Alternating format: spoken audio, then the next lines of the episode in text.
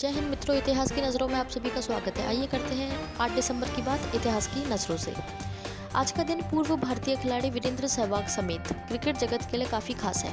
आज ही के दिन वीरेंद्र सहवाग ने डबल सेंचुरी लगाकर इतिहास रचा था। उन्होंने वेस्टइंडीज़ के खिलाफ एक सौ उनचास बॉल पर दो सौ उन्नीस रनों की पारी खेली थी। तब वह वनडे में डबल सेंचुरी लगाने वाले पहले और ओवरऑल दूसरे क्रिकेटर बने थे।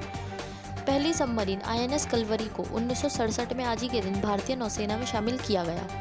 ओलंपिक के इतिहास में पहली बार आज ही के दिन सन उन्नीस सौ अट्ठानवे में महिला आइस हॉकी को शामिल किया गया। भारत की पारंपरिक जैव संपदा, नीम, हल्दी और जामुन के बाद आज ही के दिन गौमूत्र को 2002 में संयुक्त राज्य अमेरिका ने पेटेंट किया। इतिहास की नज़रों में आज के लिए इतना ही। कल फिर मिलेंगे अन्य ऐतिहासिक घटनाओं के साथ। तब तक बने रहिए मेरे साथ और फॉलो कीजिए हिस्ट्री को। Thank you